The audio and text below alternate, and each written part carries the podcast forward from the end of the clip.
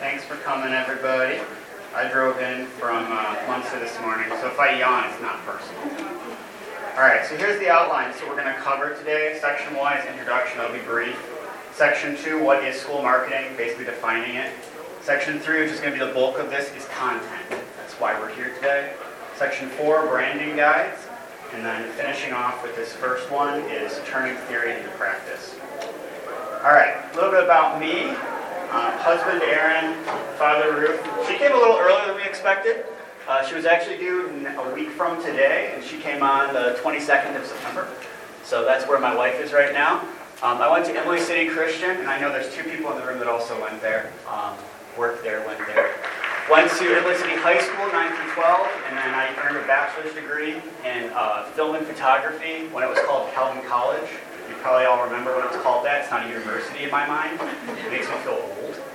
Um, and then I also run a freelance photo and video company. That's what I'm wearing right now.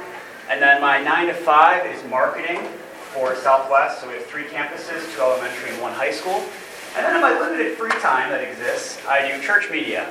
So the pandemic really catapulted us into live streaming. And I'd be remiss if I didn't say go blue and go wings. So Let's jump into it. What is school marketing?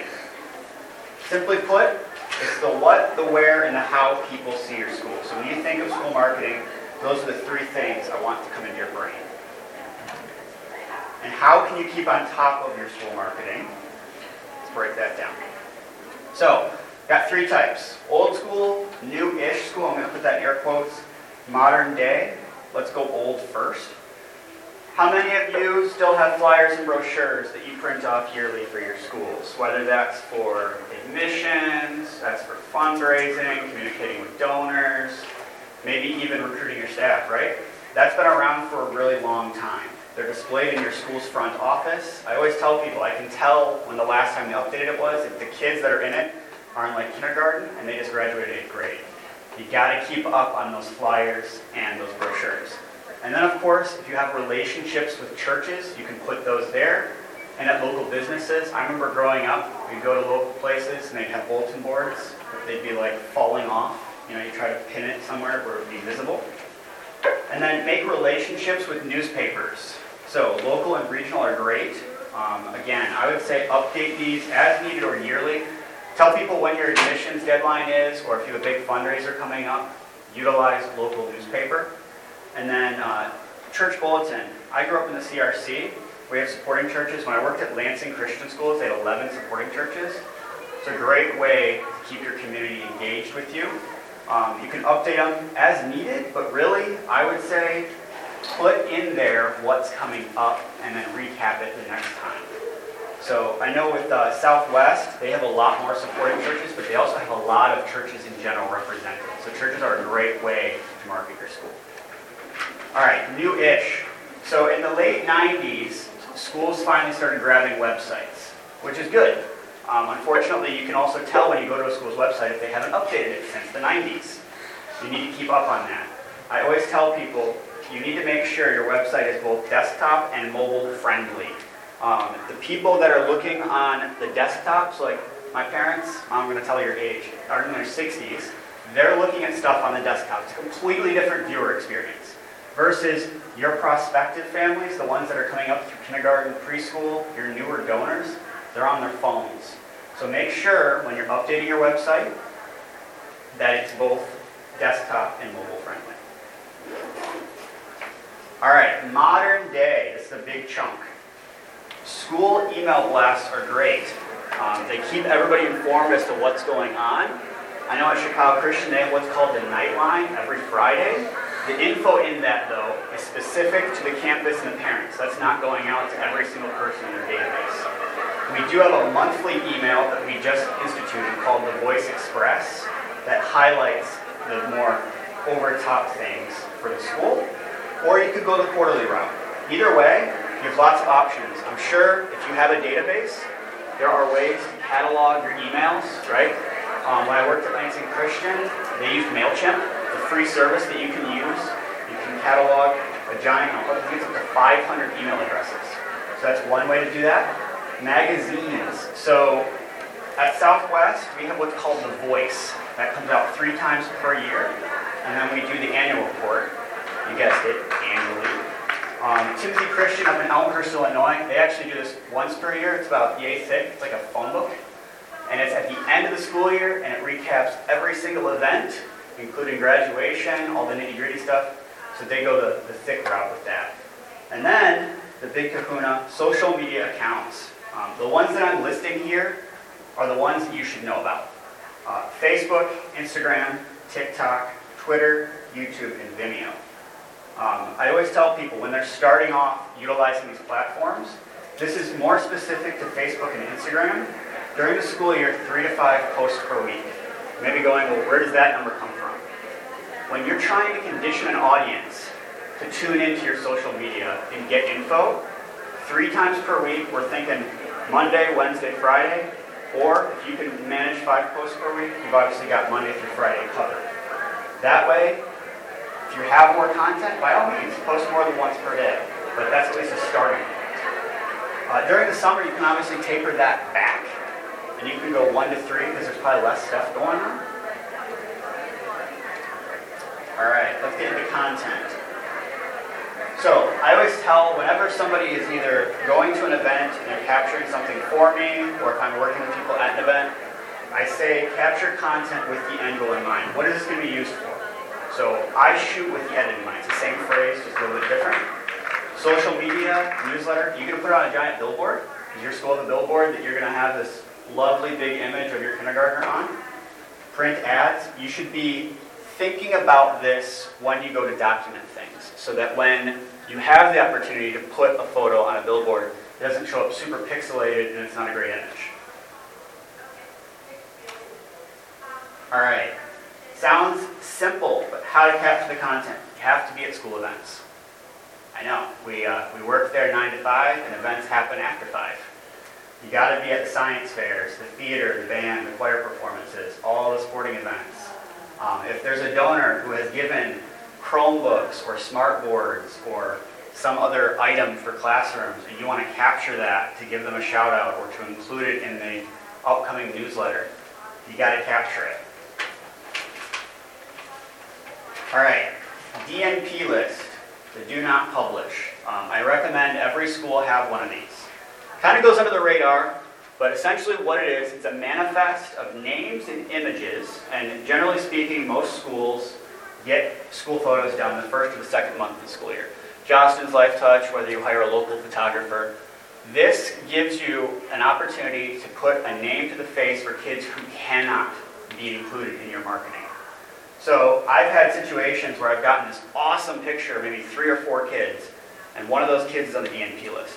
I have reached out to families and I've said, hey, little Johnny, I know you guys said you're on the do not publish, but that includes Facebook. That includes us putting on the website. And they go, oh, well, his grandma wants to see him on Facebook. By all means, take this off the list. So it's a great way for you to make a connection with a family, but also keep the list going for when you're going to events. And I know, depending on how big your school is, this can be daunting. But it's also very nice because the rule of thumb that I play by is if there's more than five students, it's a group photo. So, just something to keep in mind as you approach each school year. All right, audience. A lot of people that we have to communicate with being at school, right? You got current parents, students, grandparents, teachers, and staff. Then you got your alumni, your donors, and then shifting into the prospective people that you want to have coming through your doors in the future, prospective families and students, and then of course, you've got teachers and staff prospective in the future. Where are they located on social media? Let's talk about that. Facebook, not trying to be ageist, but your current parents that are 40 and above are probably on Facebook. The ones that are 40 and under are probably not on Facebook. They're probably on Instagram. Your current grandparents, if they're on social media, they're on Facebook. Your current staff members, age dependent, they're probably on Facebook. They might also be on Instagram. Donors, I have seen the most donors in my time at Southwest on Facebook. These are the people that are going to look for content are on Facebook. And then alumni, of course, this varies. If your school only goes to eighth grade, they might be on the you know Instagram or TikTok. But if you have all the way to 12th grade, they're probably on Facebook as well. Shifting to Instagram. Under 40, you got current parents. I absolutely guarantee you, any current student in your system has an Instagram profile. They may not post, and it might be on private mode, but it's so they can check out all of their friends' social media stuff. Current staff members, the younger they are, probably the mid 20s, early 30s, they're also on Instagram. Um, and then prospective families, we're looking at especially the preschool, kindergarten range.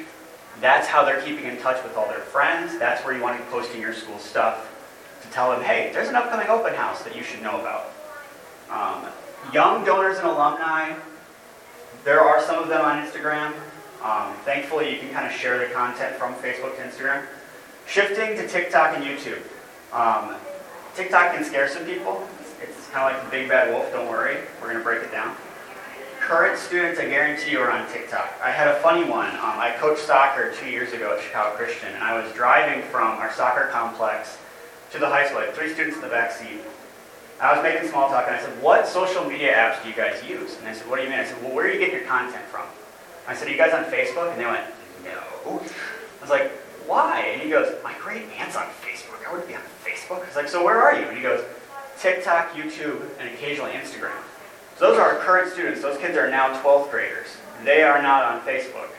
So that just goes to show you the shifting of the tide.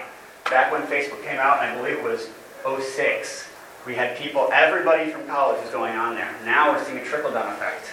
TikTok is kind of the new Facebook in that way. Uh, prospective students and families are absolutely on there. They're following people like Mr. Beast. They're following Dude Perfect, uh, Parker Walbeck. If you don't know those names, you're going to have a busy afternoon looking them up because they have so much content. Um, and then younger donors and alumni are absolutely on YouTube. They could also be on TikTok, depending on how tech savvy they are. And I'd be remiss if I didn't mention Twitter and LinkedIn. So Twitter is more peer-to-peer. In my experience with Twitter, um, you've got teachers tend to be on there talking with other teachers, coaches talk to other coaches. Colleges use Twitter as a means to recruit students. But notice, I haven't mentioned anything about elementary school, middle school, and high school. I make the joke, Twitter died in 2014. We just don't use it like we. Um, Adam Schefter for the NFL, I think, is probably Twitter's number one user for fantasy football. That has nothing to do with what we're doing. So I would say you can still post stuff to Twitter, but you don't have to worry about it. Um, LinkedIn is primarily for getting new staff members. Um, students typically don't even create a LinkedIn profile until they graduate from college. I know that's what I did, and I graduated college in 2017. I think I've logged on there three times. So um, that's one of the reasons why I don't tell people to put a lot of their energy into Twitter and LinkedIn. All right, so what are they consuming? This is a fun one. Older parents, grandparents, older alumni, and donors. On Facebook, they're consuming three things. Photos, videos, and articles. Photos can be put into a gallery. This is my love-hate relationship with Facebook. You can post like 60 photos into a gallery, individually label every photo, and you might know somebody in your life that goes through and likes every single one of those photos, comments on every single one of those photos, and maybe even shares every single one of those photos. Yeah, love-hate relationship. Videos can be longer, short form, but they should be horizontally cropped. So when you go and see Top Gun Maverick in the movie theater, it's horizontal. That's where you should be putting that content. And then articles. So if you have an outstanding alumni person who went to the University of Illinois and they want to share an article with you, say, hey, Chicago Christian, I'm doing really cool things. You should tell people about it. You can either put that link in there, but I've also seen people put the entire article into the caption and people read it because that's what Facebook is now. That's where the older folk are going to read stuff. The younger people are like, oh, it's more than three sentences? I don't have that. All right, Instagram, the nature of the beast. So, when Instagram first came out, when I was in college, it was a photo sharing app. About six to eight months ago, the CEO of Instagram said, we're a video sharing app, and all of my photographer friends went like this. Because everybody spends all their time now on Instagram going through videos vertically. So let's knock out photos and then we'll focus on video. Maximum of 10 photos, put the most engaging photo first, and ideally vertically cropped. I've had people ask me, why is vertically such a big deal? It takes up the most real estate when you're scrolling. So 4x5 crop on Instagram is way more engaging than a landscape photo that's that big on your massive screen. So why post the most engaging photo first in a carousel? You gotta draw them in, especially kids that have a three second attention span.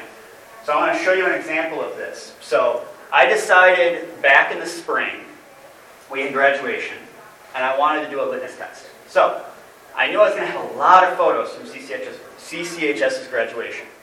We have the patented hat throw, happens every year. You have, you know, your basic celebration. You've got somebody going across the stage, and then you have lots of speeches, right? That's the cadence of graduation ceremony. I know for a fact that the audience on Instagram for Chicago Christian is students. It's our current students. They go to support their friends, they go to see their friends. So I said, let's see what the like count is when I put students front and center versus staff. Not that we don't like Henry Dorn Jr., our superintendent, but he doesn't draw you in as much as, say, a smiling girl going across the stage who just got her diploma. So if you look up here, 174 likes for the two girls smiling. Hat throw, 179 likes. Henry Dorn, 94 likes. And then walking across the stage, 140. The ironic part of this one, the next photo is the student body president giving a speech. It's a student. But the first photo is what draws you in. So if you don't have a, an engaging first photo in that carousel, you're going to keep scrolling. So keep that in mind when you're being when you're posting on Instagram. Make it engaging. All right, video. Short as possible, ideally less than a minute. I actually, in my time at Chicago Christian, I've been trying to make videos 15 or 30 seconds long. Now, I know a couple of you went, that's really short. Ideally vertically cropped, right? Again, you want to take up space on the phone. Trendy audio goes further. By show of hands, how many of you saw Top Gun Maverick this year? Okay, not bad. Considering our crowd, about half. Um, there were two songs this summer that went viral because of that movie. Lady Gaga's Hold My Hand, which was written for that movie, and I Ain't Worried by OneRepublic. OneRepublic blew up this summer. And their song, I Ain't Worried, catapulted on Reels. So a lot of people got on the bandwagon and said, hey, this is trendy audio.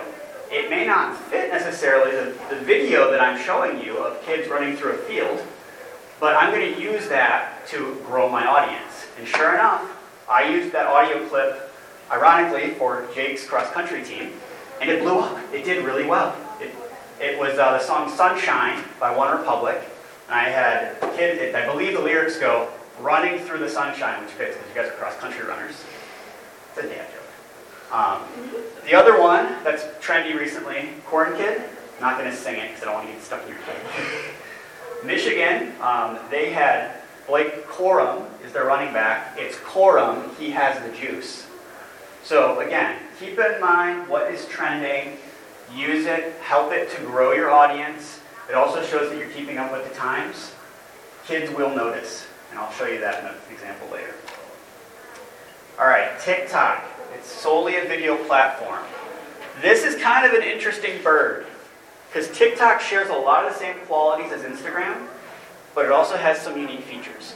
The video is short, but it doesn't have to be as short as Instagram. Um, I follow a lot of people on TikTok, like comedians or Gordon Ramsay, things that can't be explained in 15 seconds, right? A joke that's 15 seconds is probably not a funny joke. Nate Bargatze is one of my favorite comedians. He talks very slowly, right? So his jokes tend to be a minute.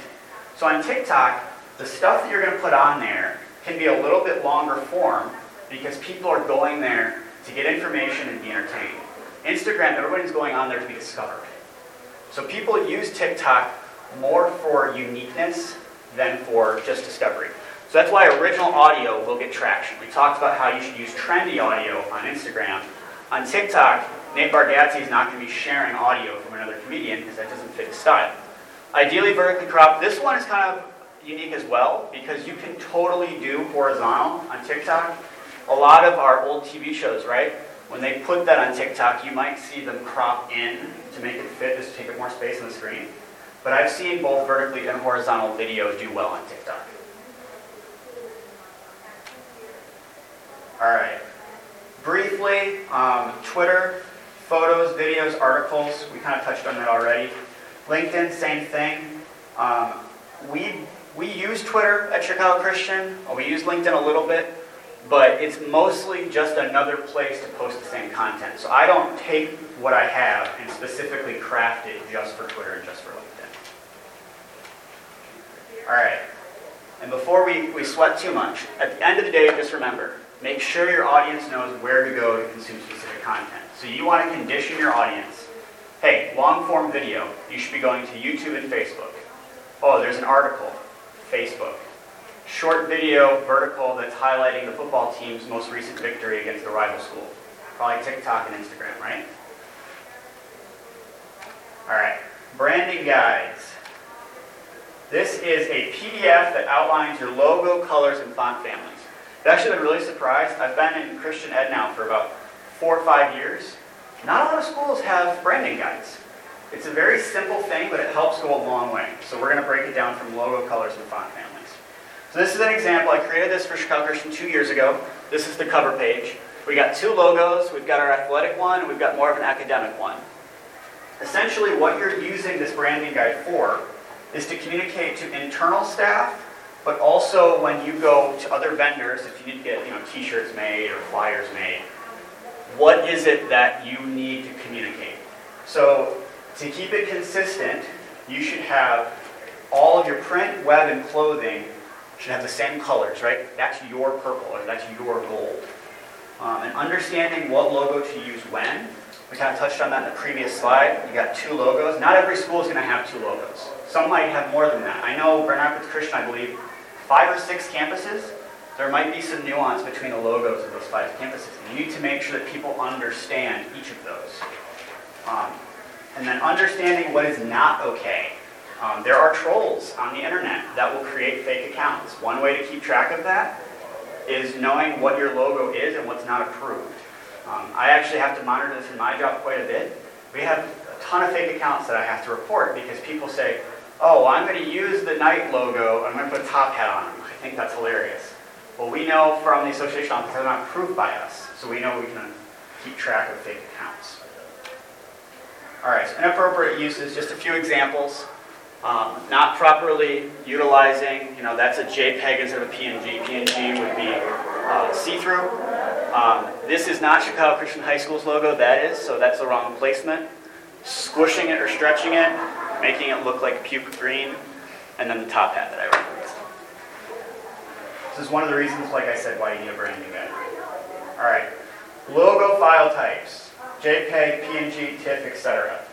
This is big when you have someone who's maybe redoing your website, or if you're sending out files to somebody who's printing off your latest flyer, and they say, hey, I need a PNG of your Knighthead logo and I need it to be purple, gold, and white. And you go, I have no idea how to find that. Also, what's a PNG, right? It's a common thing that happens. So having all of this put in one place helps you keep it organized, and then when you get requests, whether it's from a fellow staff member who's trying to make t-shirts for their upcoming butterfly garden exhibit, right? They want to make t-shirts that has your logo on it. Different renditions of the logo. If you are creating a branding guide from scratch, I recommend three a main one, a black and white one, and an inverted one. This covers a lot. If you feel like you need more than that, I would say, well, what's the purpose of it? Because those are a really good starting point. All right, color scheme. RGBIV, RGB, right? Um, CMYK, hexadecimal, Pantone. If you don't know what these are, that is okay. I am on Adobe Suite all the time. That's my photo, video, PDF creator, Atomic flyers. That's where these two come in. When I'm updating the website, it's hexadecimal. And when I'm sending stuff out to a print shop or to make t-shirts or hats, it's Pantone. All of that stuff is laid out right here. And then I also have my font families down there.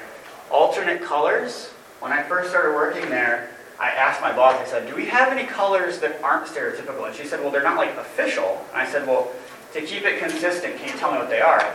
So she showed me examples and I actually had to use that to go backwards, right? I had to figure out what the color coding was through the image. So we have two different grades, which is kind of whited out in the top right corner there. But they're like official, not official colors. All right. Font. Sounds really oversimplistic, but what's your main logo font? What's in the front of your building? What's on your diplomas? What's on your letterhead? It should be consistent. Um, is your mission statement font different than your school's logo? Some people have worked at their school for 25 years and they go, oh my word, it's different. I've never noticed that before. Alternate fonts and what do they use? So, an example of the school that I work at, Trajan Pro, we use it on 99% of things. We don't really use Franklin Gothic Book too much.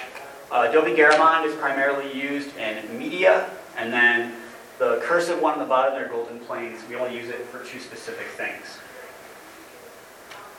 All right, last section before we have some examples. Theory into practice. How to handle documenting things. This is a doozy, I, I know. Uh, Southwest has three campuses and I'm one person, right? You can only be in so many places at once. So you could hire a photographer for the school year. Uh, again, referencing Timothy up in Elmhurst, Illinois. They hire two photographers for the entire year. They are one campus, preschool through 12, and that way they keep all of their stuff consistent. The person goes to their annual Washington, D.C. trip, goes to all sporting events, goes to their prom, goes to everything. And that's how they make that fit book I talked about earlier. You could also hire a parent um, do a stipend deal, right? There are a lot of parents that probably are hobbyist photographers that might enjoy having a stipend. They're already at the events. Um, our campus in Oak Lawn, they hire a parent specifically for yearbook. Because I typically go to the bigger events, but I'm not at every single kindergarten event. Um, you could also do what Southwest did for me, create a job dedicated to documenting these things. I know depending on the size of your school, that's not a resource you have. So I understand that. Um, and then the more affordable slash non-pay route ask a staff member who's photo and video savvy. I've actually been really impressed, uh, especially with how much better these iPhones have gotten. People have a really good camera in their back pocket that they're not utilizing. Don't be afraid to use it. Um, and if a staff member isn't comfortable with receiving pay, which I've never met anybody who does that, um, that would be another route. Um, same thing with a parent. I've met more parents than I can count that when I say, hey, I saw you at the soccer game with your DSLR, can you share those photos with me? And they go, Please don't give me photo credit. Don't pay me because if they turn out bad, I don't want you to feel, I don't want to feel bad about it. So you can create these relationships with people, and they can also refer you to people that might be willing to do that. But that's one way that you can handle documenting things throughout the school year. All right, the lifelong debate that I get asked. Do you need a DSLR mirrorless camera? What about iPhone? For those who aren't familiar, DSLR mirrorless, those are professional grade cameras. DSLR has a mirror, mirrorless, you guessed it, doesn't have a mirror. That's what I use on a daily basis. I use it for weddings. I also bring it to work. I do get a stipend for my gear because I typically upgrade about every two years. Um, but I also tell people, iPhone is a great place to start. They're affordable. They fit in your pocket. You get consistent quality. Um, you can easily upload them, right, because they're already in the JPEG format instead of RAW and having to edit your images. Um, there are some drawbacks to the iPhone. Um, if you are at like a theater performance or you're at a football game and sitting in the bleachers, and you start zooming in, that image is going to get super pixelated, which means you got to move closer to the action, which might be out of your comfort zone. The other thing is, phones don't do great in low light. So if you know the limitations of what you're working with, you can still get a really good image. All right, let's uh, pivot to some examples here. Uh, I'm going to get some, I'm going to call on some people, so just be ready here. Really? I can apply for next year already? Who are you talking to? It's Wilma from Chicago Christian High School. Yeah, I had no idea you guys were accepting applications already. Wilma from Chicago Christian High School at 3 in the afternoon? Who is this? It's Wilma from Chicago Christian High School. What are you wearing, Wilma from Chicago Christian High School? Uh, khakis? That sounds horrible. Well, she's a woman, so there's that. That's right. We're accepting applications for next school year. To learn more, schedule a tour, and apply, visit swchristian.org or call us at 708 388 7656. All right, question for you guys and girls. Who's the audience for that video? It prospective families? Okay, anybody else? Grandparents, Grandparents, sure. Uh, the two people that were in that video are both staff members. So it's kind of fun, right? If you have staff members get involved, I guarantee you their family members, their cousins, their aunts, their uncles are all going to share it. It's going to get a lot of good traction. What's it a spoof off of? Jake from State Farm. Yeah. So, I love insurance commercials. They are like the most fun thing as a filmmaker because they have storylines, they're consistent, and they're short. Also, they love it when people spoof them because you thought Wilma from Chicago Christian, you instantly thought State Farm. So I inadvertently just advertised from State Farm for all of you. So that's one way that you can uh, advertise. We pushed this out for two different things, uh, promoting our high school open house and then our enrollment deadline. It's under a minute long, so it hits that sweet spot. We pushed it on Facebook, Instagram. I believe we also put it on Twitter just for the of it. It did really well on Facebook. A lot of our older families that remember Jake from State Farm, because there are some younger kids who are like, who is that guy? They're like, oh, you mean the guy who's in all the videos with the basketball players? And it's like, yeah, Jake from State Farm. It's like, I remember when that was a, a first time commercial. All right, another example. Hi, my name is Alexis Walker, and I am a member of the graduating class of 2022 at Chicago Christian. So a couple of the things that I have been involved in at Chicago Christian is Mosaic Student Union, Student Council, mock trial, NHS, ACES, which is a competitive test-taking club, and then last but not least, tennis. Oh, that's a hard question. Um, I think I'm going to go with AP Stats. It's truly pushed me in every way possible, and I've struggled in that class so much. However, I've also learned that failure is a part of the process, and it's what you do with that failure that matters. But a part of struggling is I gotten to know my closest friends who helped me through it. So the nice thing about CCHS is someone has a relation, everyone has a relationship with God, big or small. So whenever I'm going through something with my friends or teachers or anything like that, they remind me that God is intentional with His plan and that everything's So after high school, I wanted to be a voice for the voiceless, and I want to do this by being a malpractice lawyer. So in biomed, I learned about all the ins and outs of medicine. However, I'm slightly afraid of needles and blood, so I didn't want to go through the medicine route. But I am majoring in political science, and the intersection between politics, law, and medicine just interests me. So I want to go that route with a malpractice lawyer. Okay, so for an incoming freshman, I would say that your friend groups are going to change, and that's a part of life, and you're going to change, and that's a part of life. But it's going to be okay. But then also for an upcoming senior, I would also remind them that just because you feel like things are chaotic and wrong and it's not okay, I promise it is. It's high school and you're going to be just fine. Okay, so what I will miss, the college room, which is basically the counseling room. It's one of my favorite places in the school. There are comfy chairs, vibrant colors, and people in there are amazing, so many different people.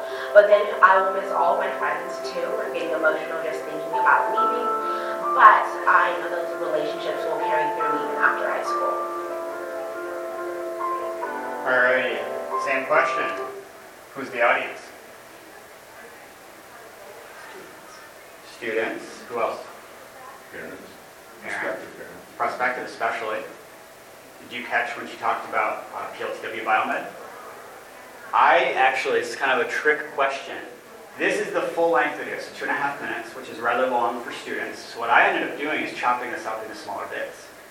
So I used the what advice do you give to incoming freshmen and to juniors becoming seniors. That was one bit. That was 30 seconds long. I took another chunk from Biomed and I also added some other B-roll footage from the classroom. And we would send that to donors. Say, hey, we want to get more pipettes. We want to get new lab coats. We want to upgrade our facilities. This student had her life changed by these classes. So that's one route you can go. And then, of course, at the beginning of that, she talked about her faith journey. So you have all of that content in two and a half minutes that you can repurpose. You can put it in a vertical, you can post it to Facebook, Instagram, Twitter, TikTok, and of course, the, the teacher that pushed her beyond her limits is sitting right there. so that video, um, we ended up doing five of those. We picked, uh, the high school principal picked out the students, um, and this video was very strategic for us. Um, it's a female student who's going into science, and she's also a, a student of color. Um, my wife, who's a science teacher, talks about how we need more women in science. And so one of the things to promote new students is I talked to kids earlier this year about this. They want to see students that look like them in school. And when you're trying to get more students, diverse students in your student body, You need to promote students that look and sound like them. That makes them feel welcomed, right? So that video has many functions. All right, totally shifting gears. This is going to be a vertical video promoting volleyball. Also, if it blows out the speaker, I do apologize, 'cause it's a little loud. Okay, night, night, night,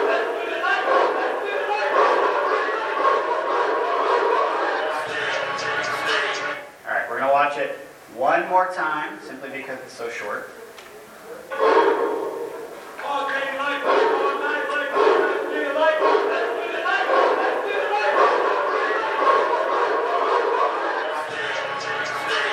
All right, this one's probably a gimme. Who's the audience?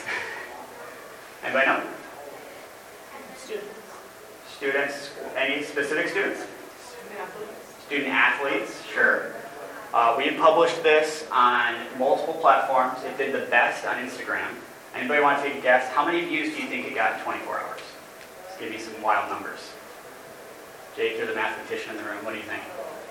I'm trying to remember if I heard any numbers at the time, and I don't. Anybody want to take it? 22,000 hits in 24 hours. Just under 1,000 likes. I posted this at noon on a random Wednesday, and I went into my boss's office, and we couldn't keep up with how fast this thing was moving. It kind of hit the sweet spot. It was vertical. We shot this vertically, so I knew where it was going before we even shot it. Um, also, the thing you don't know, volleyball finished third in state last year. They are strongest program, no offense to track. they are strongest team sport right now at the high school. They're doing extremely well. Um, we have a new coach this year, which is why we featured the coaches in the video, showed our facilities. And then lastly, remember how I talked about trending audio, Corn Kid? That audio was trending massively in August and September. I mean, I when I used that audio and it had just the chef's kiss of, you know, the perfect lineup, it catapulted this, this reel. So it's short. The reason I keep emphasizing short is for sharing. I talk to students all the time. Uh, last year, we rolled out a fall sports promo. It was 90 seconds long. You wouldn't think that's too long, right? Football wasn't featured until 1 minute 15 seconds in that video. I asked a football player who was featured in the video, hey, what'd you think? And he goes, oh, I tuned out 15 seconds and I, I stopped watching. And I said, why? He goes, because I wasn't in the video. I said, dude, yes, you were. You were featured. And he goes, oh, where? So, the rewatchability, I don't think it's actually a word. We're going to use that phrase. This was short. So people are more likely to watch it 4, 5, 10, 15 times and share it with people if it's shorter than if it's 1 minute, 90 seconds long. Grandma and grandpa are going to watch it regardless because they want to see their, their grandkids. But when you're talking about prospective students who are going to watch this over and over and over and get the song stuck in their head, and then when they show up to your event and they go, she was in the TikTok video, I want to go meet her. So that's one of the reasons why that one works so, so well. All right, basketball's back. The thing that's different Lovely a commercial. vacation home, you always have the whole place to yourself. CCHS presents Off-Season Prep with Coach Pittman. Hi, Jacob. Jacob is here. Jamal. Jamal. Jamal. Hey Kevin, did you hear? Basketball's back! Really? So, You gonna clean up or what? No time. Basketball is back.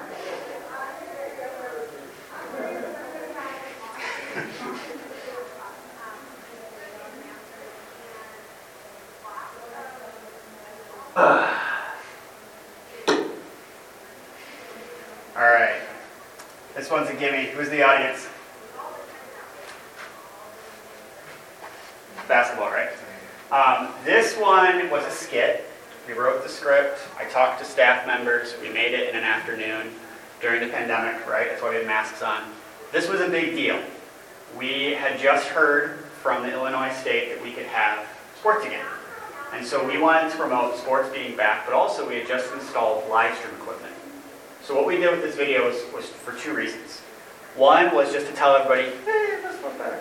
Second one, we included the link to subscribe to the live stream. That helped push this post out. So we had a lot of fun. Um, the dean of students, who's also the basketball and softball coach, he was the goofball doing inventory of the basketballs because he was bored out of his mind. And then the athletic director, who's in the background cleaning up after his mess, is uh, Mark Zylstra. So we had some fun making this. It went really well. Again, it is horizontally cropped. Um, how many of you are familiar with progressive commercials at home with Baker Mayfield? Anybody? I've got a few. That's what this is spoofed off of. I, so, I told you guys I like insurance commercials. So the intro, off-season prep with Coach Pittman, that's where we got the idea from. So I just, again, promoted progressive to you. All right, and we did have a sequel for this, so I'm going to show you that one. CCHS presents off-season prep with Coach Cook. All right, let's go get Nick. Let's grab some lunch. I'm craving a chicken sandwich. Hey, let's get Pops. No, no, no, no. Chick-fil-A has the best chicken sandwich. I mean, that's Christian chicken right there.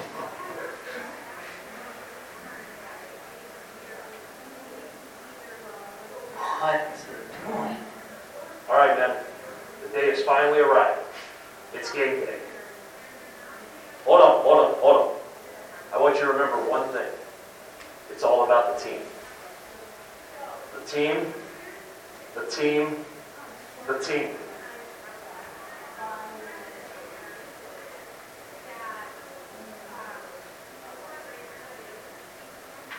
Whoa, I think he's going crazy.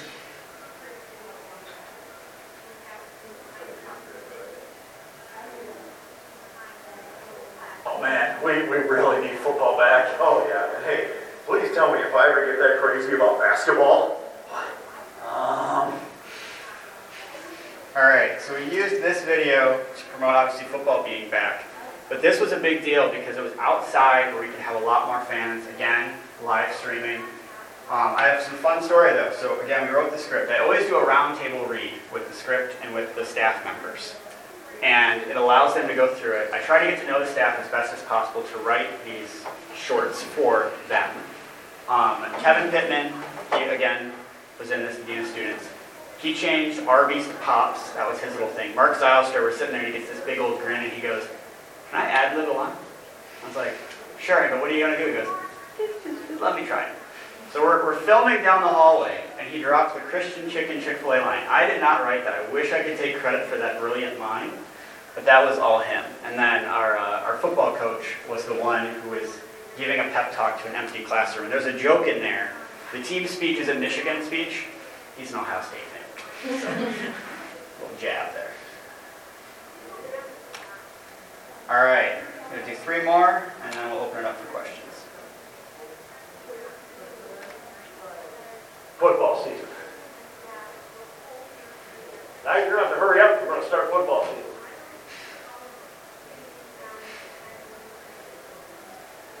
All right, nice and short and to the point. So the reason I'm showing you this is this video came out after we published the other two. I did not write this. Our head of maintenance came up to me and he goes, I have an idea for a commercial. I was like, seriously? Like, that's awesome. And he goes, we are going to have to have the football field plowed off with trucks because we had spring football for the first time in the school's history because of the pandemic. And he goes, what if we use it as a way to promote that we're excited about football? He goes, you can have a student play the Knight, you can have the coach in the foreground, and he literally came up with all this. And I was like, oh, this is so cool. So we did this one, and then we followed it up, believe it or not, after the shoveling was done with this one, little SpongeBob reference, roughly two weeks later. Hey, didn't know you had it in you. Great job. You all right? It's football season. So again, this one was, was written by the same gentleman. Um, we used this video to say thank you to all the people that volunteered. We had people that came in and shoveled off that field, parents that came in, whole community rallied because they were so excited have football back. Very simple. The whole thing took us maybe 10 minutes. Went out there, yes, it was cold, and yes, I was very cold filming in a snowbank. Um, but it went a long way. So just goes to show you, it doesn't have to be the Alexis spotlight video, lights, camera action, multi-cam production, all this B-roll. It can be short and sweet. And then I'm going to conclude our examples here with this golf outing video specifically for the bloopers. Hello, Knight Nation.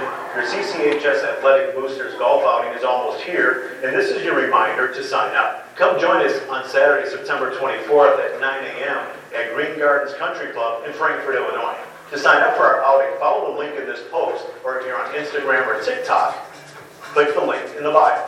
Thank you for your support of athletics, the CCHS Athletic Boosters, and Christian education. And lastly, go Knights! Hi, SCCS family. Our CCHS Boosters Golf outing is almost here. Whenever I do this, all of a sudden I'm tongue-tied, and it's like, So the reason that I showed you this is it's an example to keep it light, right? Videos should be fun, your posts should be fun. Yes, we're doing serious work, we're, we're educating children and setting up the next generation. But you also want to have some fun with people. I made that clip, showed it to Kevin before I published it. I said, hey, you, you had some funny outtakes here. The kids will eat it up if you're okay with us publishing. Said, oh yeah, go for it. And the kids, I had kids coming up to me like, do you have any other videos with outtakes that you haven't published? We'd love to see that. So they're connecting with him. He's, again, Dean of Students, the guy who, hey, you're in trouble, go see Kevin. They want to see his outtakes. Um, and the last thing I want to mention with these examples, staff members, you need to make relationships with them. A lot of people, when you're doing donor work, when you're doing marketing work, you're seen as the association office. You're seen as, you know, you sit in your, in your office, you're not teaching during the day, right? Make relationships with your staff members. Not all of them are going to be willing to be in front of the camera. You might be surprised how many of them like writing content. Um, how many of them watch SNL and know how to write that kind of stuff. Or they might want to be behind the camera. They might say, hey, I'm not comfortable with delivering a Chick-fil-A's Christian chicken line, but I'm fine with you saying it and me filming it. So I've had a blast getting to know the people that were in all these videos, and that helps us promote the school even more, because they're going to then go and share that on social media, and that's helping you with organic reach. All right, we got about 13 minutes left, and I want to open it up for questions, which I'm sure you have, because I gave you a lot of information in 47 minutes, from branding guides to photos to flyers to videos. So I'll open it up. Yeah. Your videos, do you, how do you, how do you present those? Do you loop them within like a few days, or do you kind of phase them out over? uh, Is there any strategy with that? Yeah, so on Facebook, there's a thing called pinning. So you can pin a post at the top of the page. So generally what I do, if we have an event coming up and we need to give it some breathing room, we usually operate in weeks. So if it's an event for a Friday night, I look three weeks ahead of that and I say, okay, we're gonna create it this week, edit it this week, put the final touches on it, publish it, pin it to the top of the page, and then when the next event comes up, you can drop it. So you're not deleting the post. The post is still archived on whichever platform you're posting it to, but it's no longer front and center. So that way, if there are people who want to go and watch the video again, they can still go find it, but we're making room for the next event. And a lot of the time, it's a two-ended thing. It's you're promoting the event, and then you're also recapping the event. And the recap usually doesn't do as much as the promotion, but it's still a fun way to keep everybody engaged.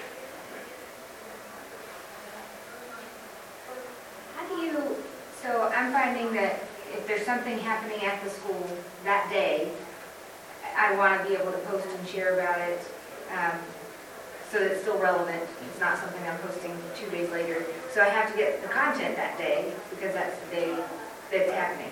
Um, But I want it to look good, and maybe that's where I'm like, I'm not good with just film it with the Instagram story and then post. Like, I want to like tweak it and look like I'm not really fast with that. So what, with all of your equipment and stuff, and not a planning post, something that's happening right then, what do you do?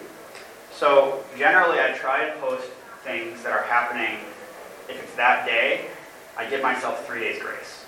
There are going to be people that are going to want to set stuff the day of, but sometimes, like, I'll give an example, October at Chicago Christian is nuts. We have about six events in three weeks. It's just humanly impossible to post everything daily. So, again, this is part of conditioning your audience. Set yourself up so that you're not pulling your hair out, you're not going gray, you know, all that kind of stuff. And it doesn't have to be perfect. I always tell people, having content is better than not having content.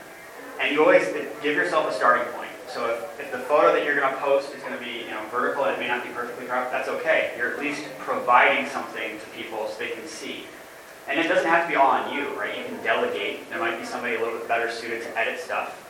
But I also know you can, it can be learned. Um, I opened up my video editing software that I use now for the first time in 2015. So seven years ago. I've come a long way in seven years. I'm kind of curious to see where I go in the next seven. But it doesn't happen overnight. I know it's, especially in today's day and age where kids have instantaneous, you know, everything is so quick. They don't get that. But that's part of the thing too, is if you partner with those students, you're also going to be teaching them and they can help you down the road. That's what we're doing right now with Yearbook, is I can't be everywhere. So I have students who will go around, you know, they'll be in Jake's classroom taking pictures of AP Calc. And I'll say, hey, can you send me those photos? I can tweak them for them, and then we can post them. So, yeah, I get that not having the editing stuff like that, but starting somewhere and setting yourself up there and then working your way up. I always tell people, you want to always be improving. You never want to go this way or plateau. So you got to start somewhere, right? What do you use for video editing? So I use Adobe Suite. So Adobe has Premiere Pro, it has Lightroom Classic. I don't like the new version of Lightroom because I'm one of those old people that likes how things work. Um, I use InDesign, Photoshop. It's nice because our Christian school, every single staff member gets Adobe Suite for free. So all you, obviously you have to know how to use it. But you can have a high quality editor and believe it or not, there are millions of videos out there on YouTube. They're free to watch. Some of them are five minutes, some of them are 30 seconds. So if you have questions about how to, you know, import a photo into Lightroom, how to crop it so that it looks good on Instagram, there are videos out there. And I follow a lot of people on YouTube, and I have for about 10 years now, and I've learned a lot. So Adobe Suite is what I prefer. Um, I have no, no problem with the Apple version um, of products. It's just not what I use. So, yeah, Adobe Suite. Do you guys have? Is that, does Adobe offer it to educators, or is that something that, okay. Yes, there is a discount for educators. There's also a discount for students. So like when I was in college, I purchased Adobe and I got it, I think it was like 75% off. And then I started working at Christian schools and I think I got 80% off. So worked nicely because they know that it, it adds up. Because the way that Adobe operates, I'm not sure if every single editor operates this way, is you're basically, it's like leasing a car. You don't own it. You are getting constant updates when they update technology. So I think we're on like version 12.1 of Lightroom since I started using Adobe. So they're constantly fixing bugs and updating things. Especially as AI improves, which is getting really creepy, by the way. You can Photoshop something in seconds, it used to take hours. How do you engage that, like, we have it where, like, certain staff or, like, departments or, you know, like, the K to two team or whatever, rate team, like, always sending the, um, marketing person content, but then we have, like, another group that, like, never, and then they complain, like, you're never featuring the things that are happening in my classroom. We're like, well, that's because you need to send us content, or tell us, like, hey, this great thing is happening, and we'll come and do it for you, you know? Yep. But how do you, I mean, I'm sure you have that at your staff too. Um, so how do you engage those people that complain but then yet never send you content? It's a tough love thing. Um, I got in the habit when I was at Lansing Christian, every Tuesday, because it was preschool to 8, I would go around either via email or personally and say, is there anything this week you need me to come capture? And if they said no, I had the receipt of them saying no and telling me I didn't. So that when they were like, hey, you didn't feature our caterpillar exhibit from preschool three days ago, it's like, I didn't know it was happening. So it, it's a groundwork thing. It, you got to kind of draw a line in the sand and say, this is how we're going to operate. Um, Jake actually has a really great system that he does with cross country. Do you want to, can I put you on the spot to explain how you share Google Drive folders with your parents? Yeah, I mean, all I have is, I have a giant picture folder from the past 10 years of sports. Um, but this year, especially since I have no assistant coach this year, I just shared the, uh, the link to my Google Drive folder um, for the season with all the parents. So any pictures that they took, they could just upload to the folder, and now we've got hundreds. Some of them not great. like, it's like they're at least there, and now at least it's a lot easier to have pictures of every single athlete. Um, yeah, they're, they're organized by race as well, so the parent knows, like, well, after pictures of this race, just put them into this folder. It. Yep, and then he shared that with me, because I obviously do the marketing. And that was great, because I, I just can't be at every single cross-country event. And not gonna lie, running starts to look redundant. So I don't go to 15 volleyball games, because Homestead Spike looks the same after a while. So if you want to take that approach to the classroom and say to all your teachers at the beginning of the school year, there is a folder. If you can capture stuff, I will promote it. I will check that weekly, and you can tell them, hey, I'm going to check at 10 a.m. on Monday. That's going to be our practice. And also open that up to parents and say, especially the lower L, a lot of parents show up to a lot of events. I've always been surprised by that. You can't get parents to show up for seventh grade field trip to the field museum, but they'll show up to the butterfly garden in preschool. It's like, field museum's awesome. So what we've done is every class has a private Facebook page, every grade does, and that, that follows them all the way through. And so when parent, parents have the ability, they're invited to that, and they can post pictures into that private page.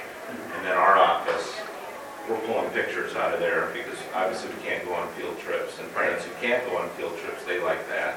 Yep. And by rolling those over the class of 2042, now those parents, when they're doing their scrapbooks or whatever Yep. they're doing, they have a great, we have an archive and so do they. And we're in split sections now, so there was a little bit of a transition there. Yeah. But we, uh, as our, as a development office, we said, no, if there's one, two teachers are sharing it, you can both post there. Um, So it does get our parents into Facebook if they want to be there, but we, for us, it's proven to be the easiest way to create that Sure. historical stream for them, and then we just steal stuff off. So I know Inland City Christian does a similar, you guys have a private Facebook page for current families versus a public page that promotes. Um, that is one model. Unfortunately, Chicago Christian having three campuses and being a little bigger, we just can't do that. Um, I will say though, there is a big difference between Jake's model with Google Drive and Facebook, and it's this, quality. Facebook lowers the quality of images. They have millions of photos and videos being uploaded to Facebook by the hour. So, one of the reasons why I'm partial to sharing via email, sharing via Google Drive, is it maintains the quality of those images. Now, obviously, if you're going through a thousand images, you're probably not worried because you're not putting them up on a billboard. But that is one thing to think about, is if you're pulling those photos and you're putting it front and center on a flyer that you're using to promote your biggest fundraiser of the year, you want to make sure that's a nice photo, right? So, it's a great method, and I, I, I love the fact that you do that. It's just one of those things to be mindful of, is the the quality. What we do is, so what we do, if we see a, what I call a money shot, then I'll contact the parent. There you go, okay, you go. and then they'll email. Nice. Awesome. Any other questions? Those are all great. Do you do like a blanket question uh, for the do not publish? Like, so we have, so a lot of times our teachers have like class dojo or whatever, so they can share within their class. And then you've got me that can do the social media of the class or of of things. And so I have asked in the enrollment papers of, are you okay with them being in marketing? Are you, are you okay with like classroom only? Or do you just ask a blanket, we don't want them in pictures, or we do, or not? Like, what, what are the questions you ask? Yeah, it's part of the finishing the enrollment contract yearly.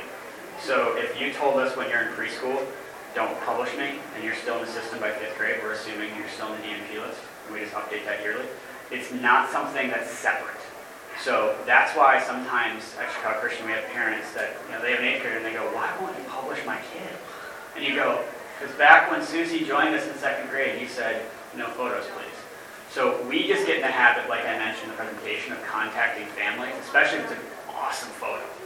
Um, and keeping that going yearly, um, you obviously have to keep that list private to your office because you can't let everybody know who's what.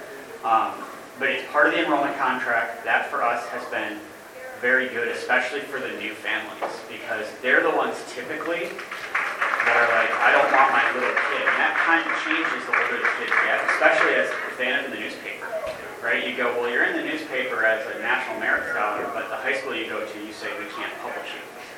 So having those conversations, it kind of happens in real time, but that's how we go about it. It's not a separate questionnaire, it's part of the enrollment contract.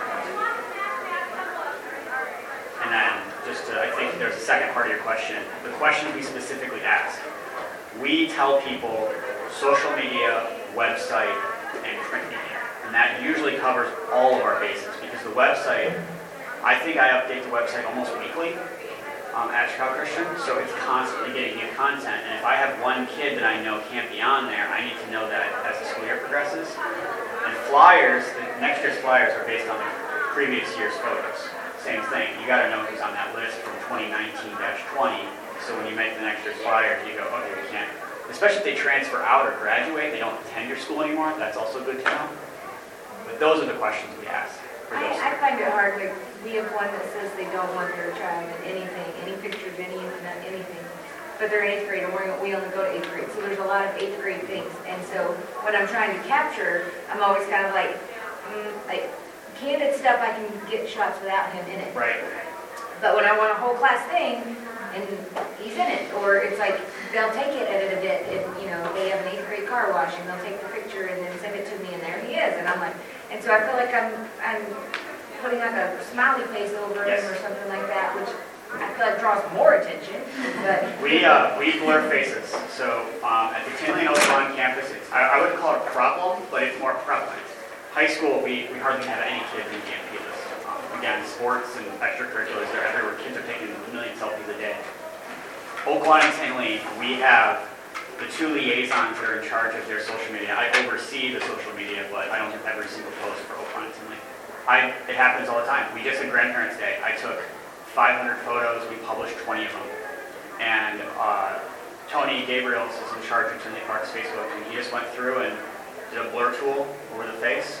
The parents understand it. It does look goofy, and obviously that would be a photo we put on a flyer. But in terms of social media, that's not fair to the rest of the kids, especially if you have 15 kids in an awesome Washington, D.C. group shot. And there's little Joey who's in the DNP in every single photo. So that's how we handle it. I have seen other people in my, my freelance work who have adopted children. They will put like the Mickey Mouse face when they publish to Facebook like cover photo. But that's obviously up to the parent's discretion at that point. I try to stay away from the stickers because you're right, it totally draws attention. Versus a blur, you have to do a double take, especially if it's a big group photo. You're not going to notice a blurred out face nearly as quickly as you're going to notice Mickey Mouse face plastered on a little kid. I find it difficult, I'm sorry, just to No. go off on this one, is that I see the kid in other things Yes. on social media, that I'm like, Yeah, or if they're involved in travel sports and you see them on like the local soccer teams like Star, you know, they're a little pose, it's like, oh, that's Bobby, we can't publish anything with him on it. All right. we are, technically it's 9:03. We got a session starting in 12 minutes, so I'll let you guys stretch your legs,